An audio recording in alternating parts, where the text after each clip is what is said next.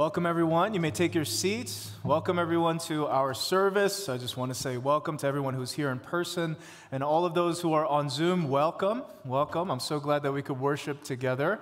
Uh, today, for our scripture reading, we're going to be in Revelation 19. And so, if you want to get your Bibles uh, from home or if you're here, you get to look on the screen. Um, I'm actually going to start in verse 6 um, of Revelation 19, starting at verse 6. We're going to read this together from verses 6 to 9. And uh, we're going to get into uh, this beautiful, powerful passage at the end of Revelation as we're kind of coming to a close now um, of this book together. And so if you have your Bibles, we're going to start at verse 6 together of Revelation 19. Here now, Mosaic, the Word of God. Hallelujah. For the Lord our God, the Almighty, reigns. Let us rejoice and exult and give him the glory for the marriage of the Lamb has come, and his bride has made herself ready. It was granted her to clothe herself with fine linen, bright and pure, for the fine linen is the righteous deeds of the saints. And the angel said to me, Write this Blessed are those who are invited to the marriage supper of the Lamb. And he said, These are the true words of God. This is the word of the Lord.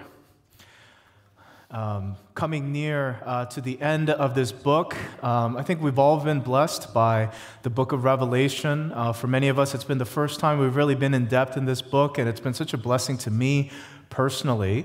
And as we come to the close of this book, we have today and next week, and then we'll be done uh, the book of Revelation together. And as we come, to the end of the book, we find that there is this wedding at the end of not only the book of Revelation, but the end of the entire Bible. Uh, we have this together. And the weather is getting a little bit warmer.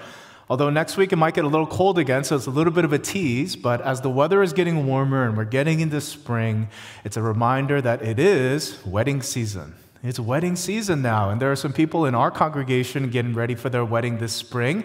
And I'm so honored and excited to be a part of that celebration with them. But it's that time. And while it's a fun and exciting time for us, actually, those who are getting ready for the wedding, it's actually a really hard time of preparation. Um, for those of you who are married, if you remember that time when you're getting everything ready for that wedding, it was a, quite a bit of work. Um, it was a lot of preparation that went into it. And when I do premarital counseling with the couples, I always tell them, look, I know that this is a hectic time. I've never seen you this stressed out before. And so I know that it's a stressful time, but I do want to remind you that it's all worth it. And it's all going to be worth it.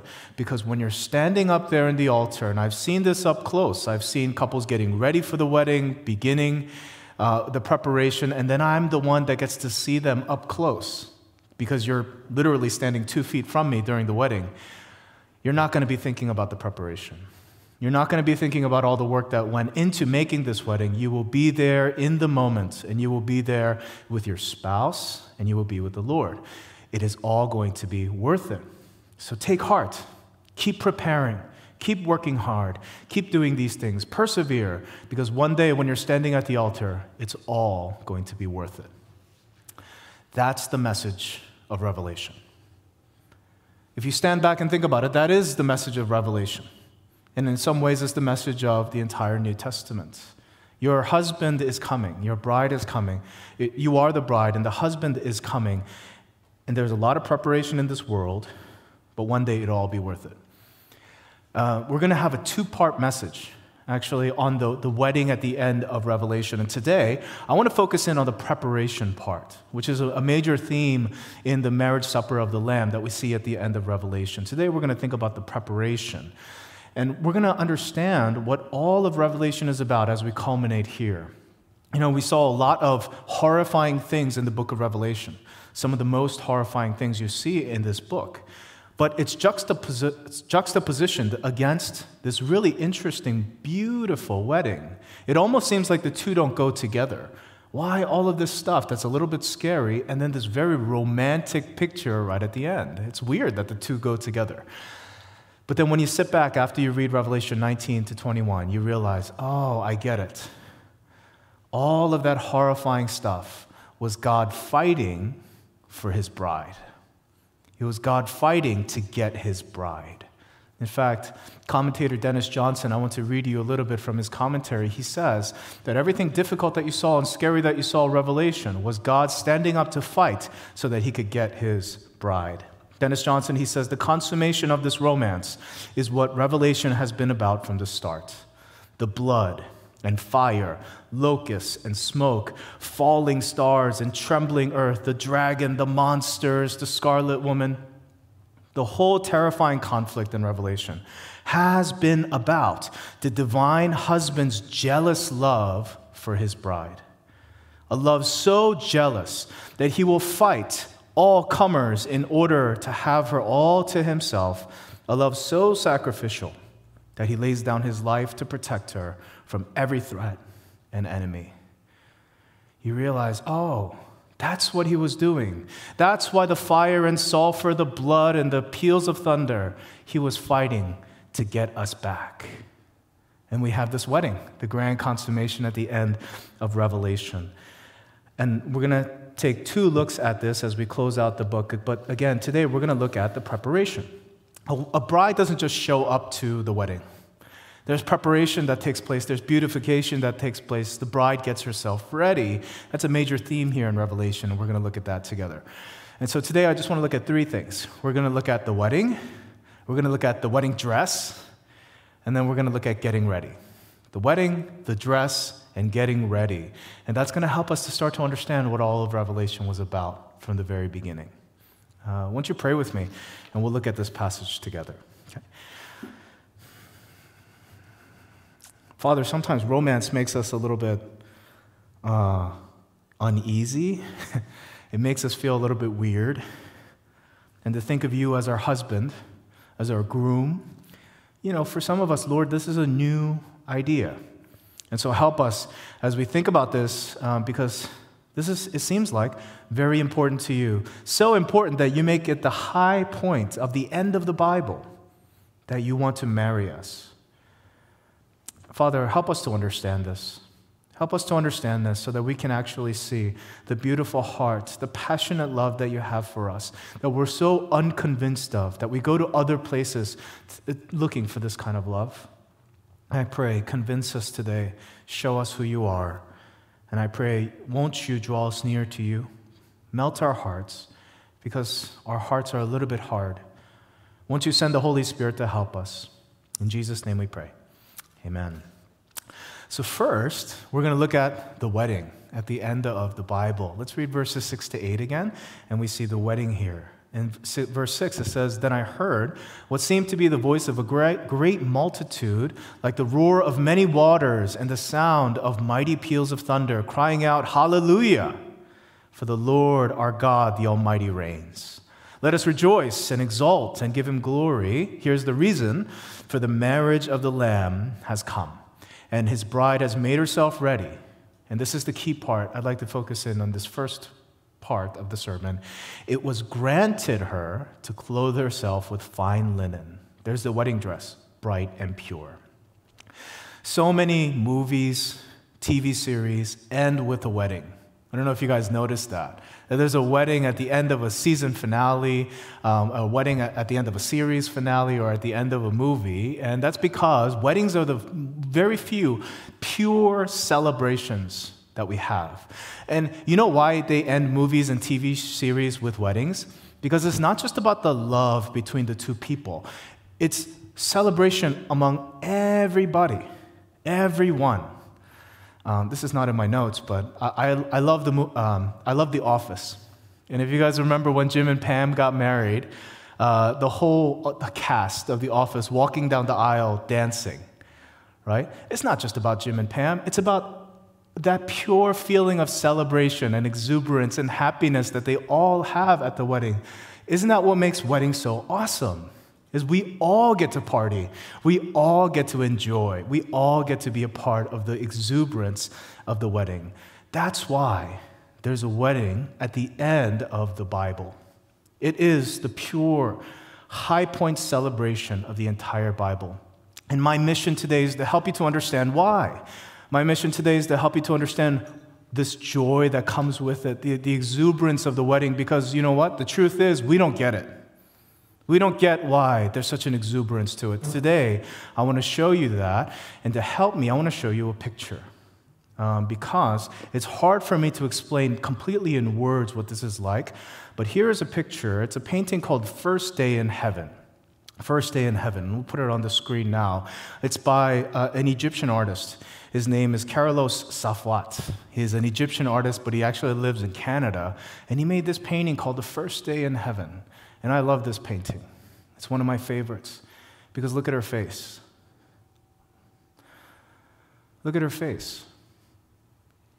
Sometimes we think heaven is going to be boring. Sometimes we think that being with Jesus for all eternity is going to be bland. But look at her face. Her face shows you something that I'm having a really hard time explaining in words the exuberance of meeting your groom, the exuberance of meeting your Savior, finally, that one day when you will be in his arms. Do you see her face? Her face is a face of somebody who experiences the joy of being saved by grace and then meeting that Savior. Being saved by grace and then meeting that Savior. That's the face. You see, that's the experience and the joy and the feeling of the wedding that Revelation 19 is trying to convey to us. We have a hard time receiving it, but that's what it's trying to say to us. Her face is not a face of someone who earned their way into heaven. That's not the kind of face that you would make if you earned your way there to Jesus, the way that you earned your diploma you see, when you earned your diploma, when you earned a raise, when you earned a promotion, that's not the face that you made. You were grateful, you were thankful, you were happy, but you were satisfied in the work that you had done. That's not the face of somebody who was saved by works. That's somebody who was saved by grace and is meeting her Savior face to face for the first time. It was granted to her to have this wedding. Do you hear those words of grace in Revelation 19? It was granted to her, the bride, the church. It was granted to her to have this wedding. Her wedding is of complete grace and mercy. And if you're here and you're not a Christian, I really want to be clear about that because that's what we Christians, we call that the gospel, the good news, is that we have salvation, we have Jesus, just like you saw her face. We have that through grace and mercy meaning we didn't earn it. Everyone who is here in this worship, whether it's on Zoom or here, none of us earned our spot here. None of us earned our spot in heaven. None of us earned that invitation. We all were saved by grace. That's what sets our faith apart from every other faith in the world, that we are those who were rescued by grace. That is why the wedding is so beautiful because the first thing about the wedding that blows us away is that we know that we didn't earn the wedding at all. In fact, I wish I had time to get into this, but in the book of Revelation, there's this juxtaposition, this contrast between the bride and the prostitute, the bride and the harlot. And uh, we didn't have time to get into this, but here is the contrast the bride and the harlot, Jerusalem and Babylon. What the harlot, the prostitute, the uh, Babylon, what that offers you, what she offers you, is empty promises. On the outside, she looks tempting, beautiful, attractive. But once you actually get to know her and live in the way of her Babylon, it's empty. It empties you out, it scoops out your heart, and it leaves you totally sad and dejected at the end. But you know what? Many people run to the harlot because of the attraction. That's the juxtaposition. The harlot is beautiful on the outside, but hollows you out. The bride, on the other hand, the church, the bride of Jesus Christ, had nothing to offer, and yet were beautified at the wedding. You know, many of us look for that exuberance that the girl has on her face in Babylon in all of these different places, looking for that feeling. Don't you go looking for it in a million different places, and yet in the end, you feel hollowed out, empty promises. The reason why the wedding is so awesome for us is because we didn't earn the fulfillment that Jesus gives us at the wedding. We had nothing to offer. And yet, because of the gospel, the grace of Jesus Christ, we have her face. Can we show that picture one more time? I just want to see it. This face is the face of joy and exuberance and celebration from someone who did not earn their spot there, saved by grace. The high point of the book of Revelation at the end is this rescue, being completely loved and accepted in this wedding that takes place. Now, the thing that I want to focus in on this wedding today is getting ready for the wedding. You see, one of the things that comes out of this passage is that the bride of Christ is not just supposed to show up to the wedding, but actually there's this calling for the bride to prepare herself for the wedding. And there's this picture of a wedding dress um, here, or it's called white linens, right? But it's the white wedding dress that the church, the bride of Christ, is supposed to put on. And so let's read verse 7 to 8 together, and this is what it says Let us rejoice and exult and give him glory, for the marriage of the Lamb has come, and his bride has made herself ready.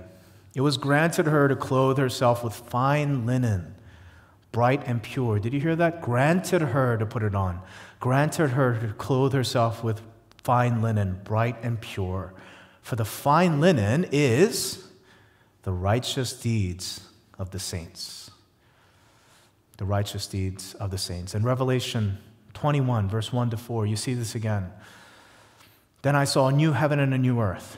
For the first heaven and the first earth had passed away, and the sea was no more. And I saw the holy city, New Jerusalem, coming out of heaven from God prepared as a bride adorned for her husband. Uh, the book of Revelation is like um, it's a cycle. Things happen over and over and over again. So the wedding of Revelation 19 is the same moment as Revelation 21. It's not happening twice. You're not getting married twice.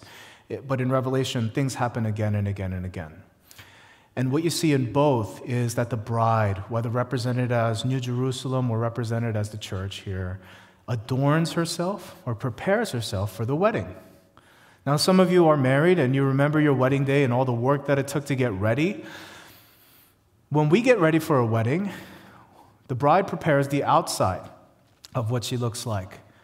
But how do you get ready? How do you adorn yourself to the marriage, to the, a groom who says, Man looks on the outer things, but God looks at the heart? How do you adorn yourself for someone who's just looking at your heart and who's not looking at the outer things? God says, the fine linens that I want to see, the wedding dress that blows me away, are the righteous deeds of the saints. The heart of righteousness in the bride. You can't beautify the outer self. What I want to see is the beautiful righteous deeds that you have adorned yourselves with getting ready to meet me on the last day. Now, somebody will ask, Well, you just said that it's not deeds that gets you into heaven. You just said that. You just said that it's not deeds, it's not works that gets you in, it's grace. So, why are you talking about deeds? Well, it's not what gets you into heaven. Just like I said, just like your wedding dress is not why your husband proposes to you. Your wedding dress is not why your husband wants to marry you. In fact, your husband doesn't even see the wedding dress until the wedding day. Our adornments are not why he wants to marry us, is not why he wants to save us. That's purely out of grace. And so, why the wedding dress? Why the righteous deeds? Why the adornment? It's for the great pleasure of the groom and the great pleasure of the bride. It's for that look that you see on the face of your groom. A lot of uh, weddings nowadays, we have the first look, right? Where it's supposed to, the wedding dress is in deep secrecy, like it's like an FBI secret. You can't know what the wedding dress is, right? But then before the wedding, you have the first look, where the groom turns around and sees for the very first time his bride in her gown. And he turns around and he looks. Now, when he looks, think about this does he comment on the dress or does he comment on the bride? There's this show on TV, right? Say yes to the dress. And I, I, to be honest, I've never actually watched the full episode, but I've seen my wife watch an episode. And it's this kind of journey, I guess, for them to find this perfect dress. But you know what the thing is? When the husband turns around and looks at the bride and sees her for the very first time, after all the arduous search that she put in to find this dress, does he say, oh, the seams in that dress, the fabric of the dress, the off color white? Is that what he says? No. That would be the weirdest first look in history if he just talked about the dress. That's not what he's excited about. You put in a lot of work to find this dress because he's going to turn around and he's going to say, You're beautiful. You are beautiful. You are a sight for sore eyes. I have been waiting for you. He's not commenting on the dress, but it's her adornment. Look, Jesus is not going to save you because of your righteous deeds, but it's what beautifies us to Him. And when we come clothed in the righteousness that He has set apart for us, He will say, You, my church, you are beautiful. That's our reward. Our reward is the joy of our Master. Well done, good and faithful servant. Now come enter into the joy of your master. You see, the, the wedding dress that he calls us to think about and to put on are all of the things in the Bible that you've heard of, that he's always called us to put on. Isn't it? In Colossians 3, he told us to put off your old self and put on your new self. He says things like, put off your selfishness, put on love. Put off your pride, your prideful heart, and put on humility. Put off your bitterness and put on forgiveness. All of these things are what beautify you to your groom. You see, those are the, the, the, linens, the wedding dress that he's calling you to put on because that's how he wants to see you. That's what makes you beautiful to him. And when he turns around on your wedding day with him on the wedding supper of the Lamb, it's going to be the humility that you put on. It's going to be the forgiveness that you put on, the worship that you put in your heart. Those things are going to beautify you to the Lord. It was granted to her to put on righteousness, to get ready for the wedding. Don't you see that's what all of your sanctification, spiritual growth, it's going to culminate in this moment when He's going to see you dressed in all of those things. He's going to see you dressed in humility, dressed in faith and purity and truth. That's the beauty of this wedding, is that that's really what happens. But it's a little bit different than the way that we do the wedding dress. Again, remember, the husband is in total in the, in the dark when it comes to the wedding dress. In total secrecy, this wedding dress is picked out for us. Um, but when it comes to our wedding with Jesus Christ, it's really the opposite. It's Jesus who has chosen these things for us. He's the one that went ahead and said, I have paid a great cost for this wedding dress. I have paid a great cost for your righteousness.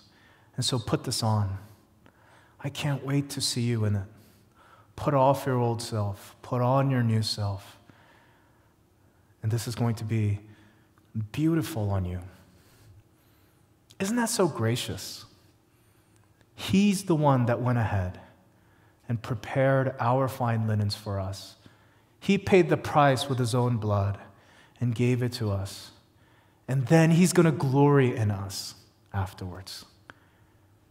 That's called amazing grace.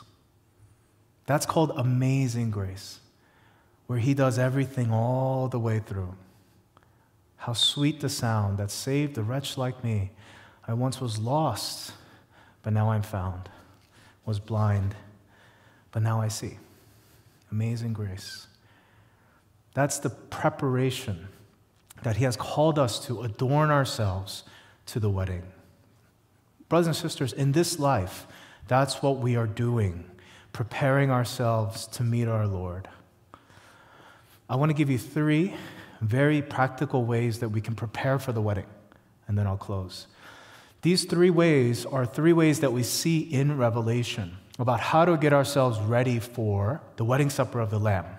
And these three ways are three things that He has called us to do and will beautify us and adorn us for that last day.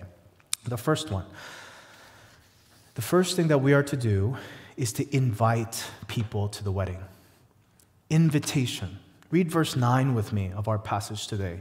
It says this And the angel said to me, Write this Blessed are those who are invited to the marriage supper of the Lamb. Blessed are those who are invited to the marriage supper of the Lamb. The wedding is intrinsically tied to witnessing, talking about the wedding with others, telling people about the wedding with others. You see, when you're getting ready for a wedding, you can't stop talking about it, even if you don't want to talk about it anymore. Some people have long engagements and they're preparing for a wedding for like a year, and they talk about it all the time. And even when they say, okay, let's not talk about wedding prep and let's just enjoy time with our friends for a weekend, you know what happens? They ask you about it. And they ask you about all the details of the wedding. What are you going to do? What are you going to wear?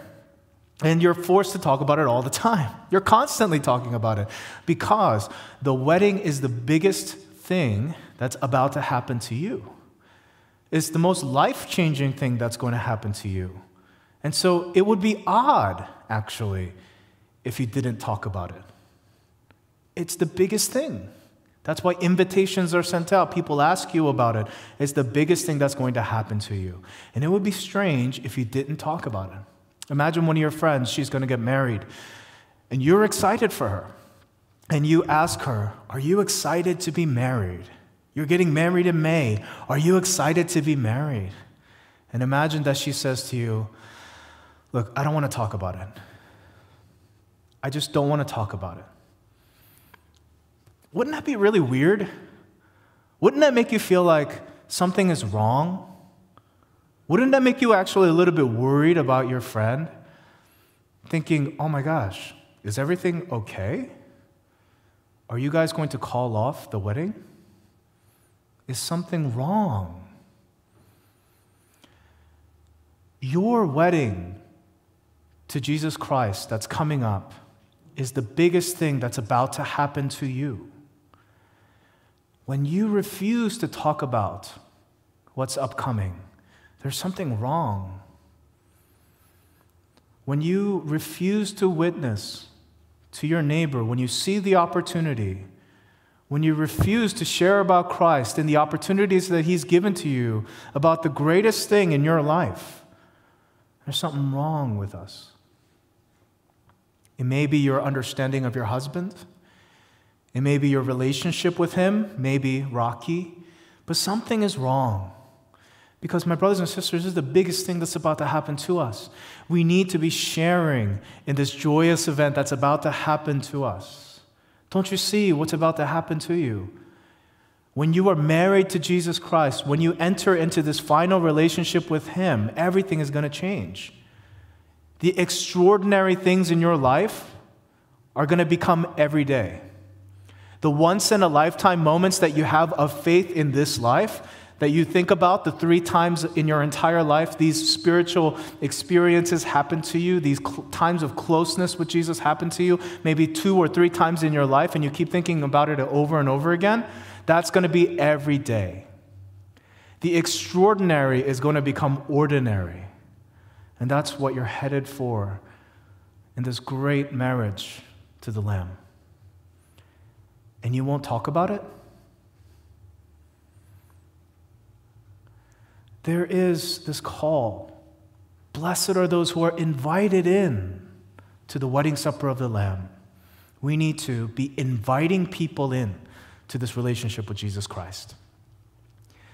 And here's the other thing about the invitations if you don't send out the invitations, the wedding's not going to happen. If you don't send out the invitations, the wedding is going to be delayed. Now that's logical, right? But in this, in the sense of revelation, there is a sense where we're waiting for Jesus to return. We are the bride waiting for the groom. But there's also the sense that the groom is waiting for you.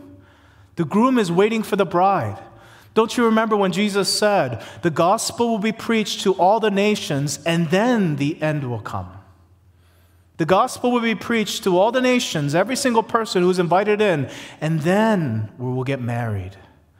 We can't do it until the invitations are sent out. You see, the groom is waiting for the bride. The bride of Christ is not complete. There is an incomplete bride in North Korea. There is an incomplete bride in Turkey, in the Middle East. There's an incomplete bride in your neighborhood. The bride is not ready for the wedding. Many are still lost and don't know about the wedding. And that's why it says, Blessed are those who are invited. This invitation is a part of your preparation for your wedding. You have to send out the invitations. Is it your neighbor who's a part of the bride and he doesn't know? How will he know unless you tell him? Is it your coworker who's a part of this bride, but he doesn't know? How's he going to know unless you invite him? Is it your family member? She is a part of this bride, but how will she know if you don't invite her? The invitations must go out. That is how we adorn and prepare ourselves for the wedding. The second way we prepare for the wedding is intimacy. When you read Revelation 21 3, you see this desire that God has to be married to us. It's a little bit overwhelming, but God is kind of an overwhelming person. And here is what he says in Revelation 21 3. He says, I heard a loud voice from heaven. Behold, see how many times he says, with man. Behold, the dwelling place of God is with man. He will dwell with them, and they will be his people, and God himself will be with them as their God. Isn't it kind of like, okay, we get it. You want to be with us, right? We get it. You want to be near to us. You want to spend time with us. You want to be close. We get it. But do you see his heart? He says, I want to be married to you because I want to be with you. That's his heart and his desire. That's why the wedding. He wants to bring you near to him. And don't you see that the time that we have right now is our time of engagement with him, where we get to know him and we are with him it's his time of courtship with us and our time of courtship with him. That's going on right now. And that's how we get ready for this wedding. We need intimacy with our Lord. We need to get to know him and be close to him. You know, my wife and I, uh, we were friends for a long time uh, before we started dating. We went to the same college, we went to the same church, and we were friends, you know, for a while before we got um, dating together. Um, and when we started dating, it was a whole new thing. You know, even though I, Hime and I, we had been friends, it was a whole different level of getting to know each other. And um, it was very different. And I got to know her in a very different way. Um, and in that courtship time, it was kind of hard because I was in Philadelphia uh, at seminary and she was working in New York. So we we're like two hours apart. And so it wasn't easy to get to know each other. And so uh, we had to really intentionally try to get to know each other.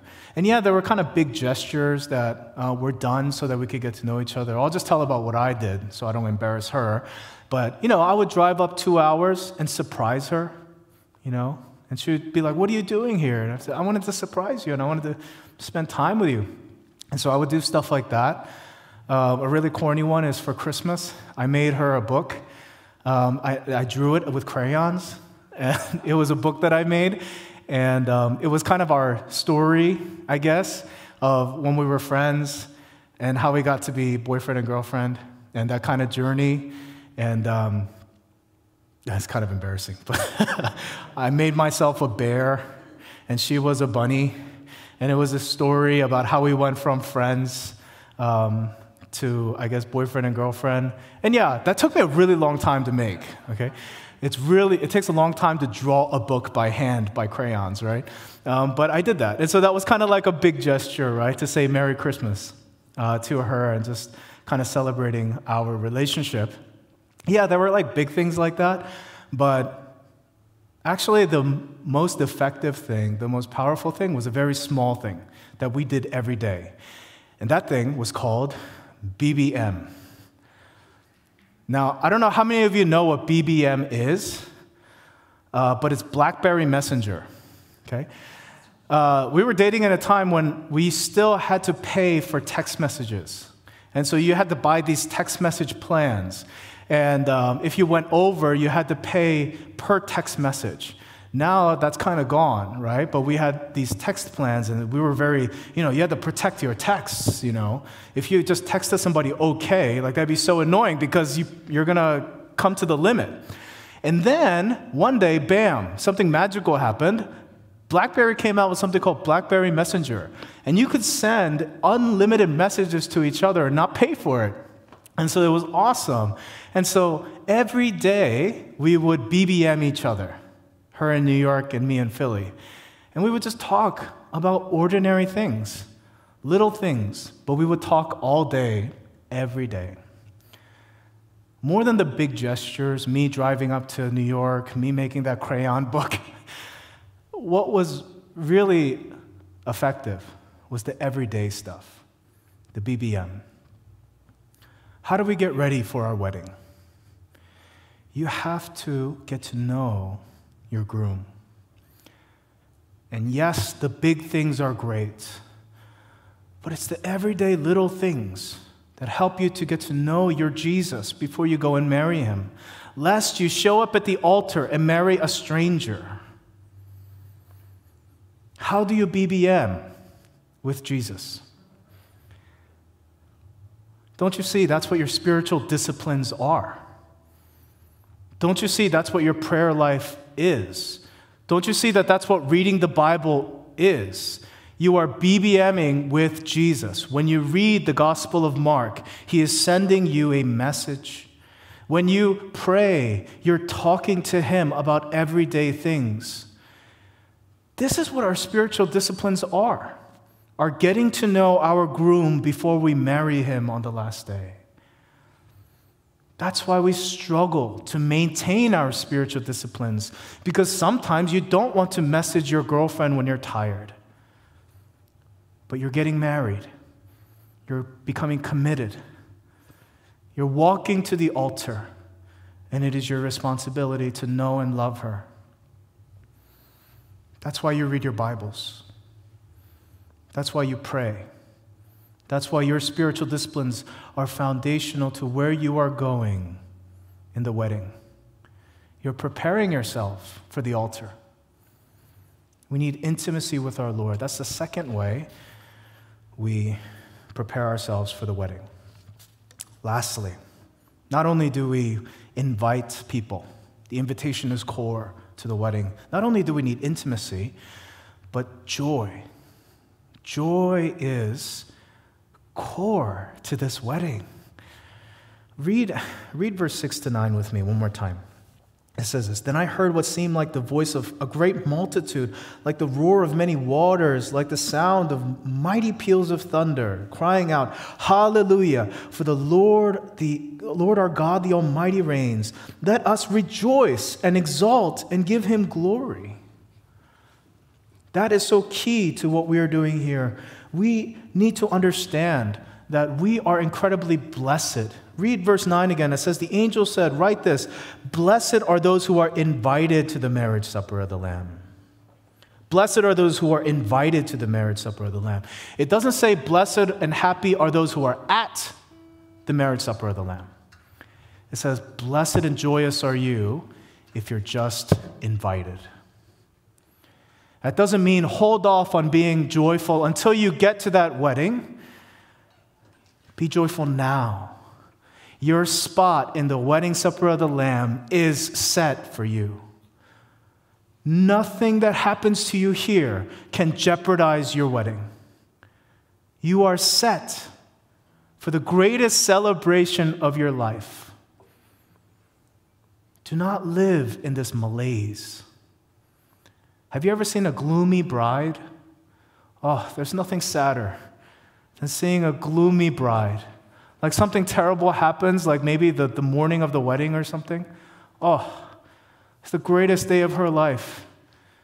And she's gloomy, right? There's nothing sadder. Are you a gloomy bride? Are you like in this malaise because you're walking through difficulty in this life? Don't you know that you are about to have the greatest celebration you could imagine? Is that not your destiny? That is who you are, where you are going because of your wedding. That doesn't mean you always have to be a happy go lucky people. But that does mean you need to have a rock steady joy that you protect because you know that you are walking toward the altar to your glorious groom. My brothers and sisters, the last way we prepare is you have to protect your joy. Protect your joy because your day is coming. One day he's going to see you and he's going to say to you, You're beautiful. You're beautiful. And, and I think that we will say that we're surprised because he's going to be looking at us and he's going to say, I can't believe it. The humility, the faith, the purity, the truth, the heart of worship. You're beautiful. I can't believe you put all that on in your time on earth. And you're finally at the altar with me. You're beautiful. For me, I think that I might be a little bit shocked because I would say, You're surprised? You're delighted in me? I mean, you did it. You did it. You saved me. You pulled me out of sin and death. You gave your life. You forgave me. You sanctified me. You gave me every grace. You did all of it, and you're still, you're still delighted in me, even though you did it? And he would say, Yeah, because I've been waiting for this day a very long time to be married to you at this altar and to be together. My brothers and sisters, that's where you're going. We need to prepare for that day because He has done all of it ahead of us. And I want to show you the picture one more time. And as we close, read to you from 2 Corinthians. As I ask you to close your eyes, can we close our eyes and just bow in prayer as we close? And if you want to glance up at that picture and look at that woman's face, because that's a picture of where you are going. These are Paul's words of encouragement as we prepare for that last day, as we struggle underneath our wedding preparation, and we feel sometimes like, oh, why am I even doing this?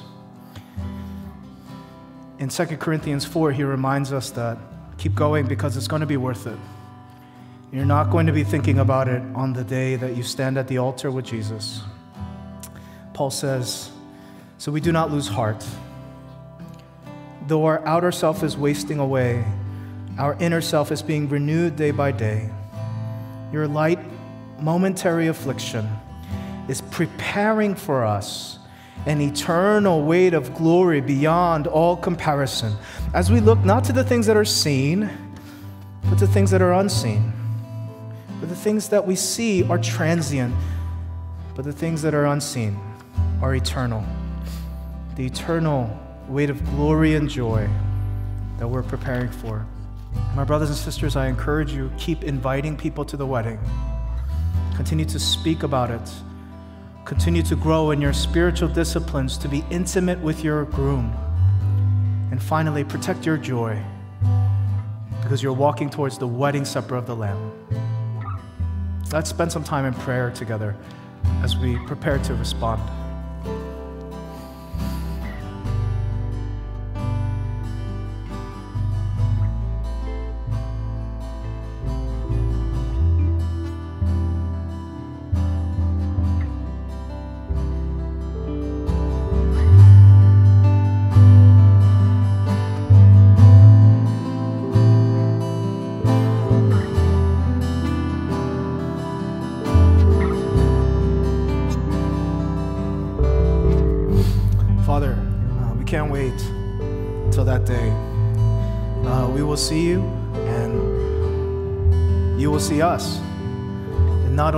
We going to glory in being with you, but the crazy thing is, you're going to glory in being with us. It's hard for us to imagine that part. Why you would be so in love with us, why you're so obsessed with being with us, why your love for us is so fiery, passionate, why the book of Revelation has these terrible things in it because you're fighting to get your bride. We've never had anyone love us uh, the way that you love us, and so it's hard for us. But Lord, I pray, by the power of the Spirit, seep into our hearts now the love of Christ It's hard for us to fathom, but I pray, help us to know the height, the depth, the width, the length, the power of our groom's love for us. And once that takes hold, I pray that it would change us. Help us to be talking about you constantly, inviting people into the wedding supper of the Lamb Motivate us to know you more through our spiritual disciplines, through the things that we do. I pray, help us to fall in love with you. We want to be getting to know you more. And finally, protect our joy. No matter what we're going through now, help us not to be walking around with a deep malaise and gloominess because we're walking towards an altar of glory. Won't you encourage our church? Won't you lift us up? And won't you give us great energy in knowing that we're walking to an altar with you. In Jesus' name we pray. Amen. Let's all rise and let's give our song of response in preparation for our wedding and give our gifts to the Lord through our offering as well.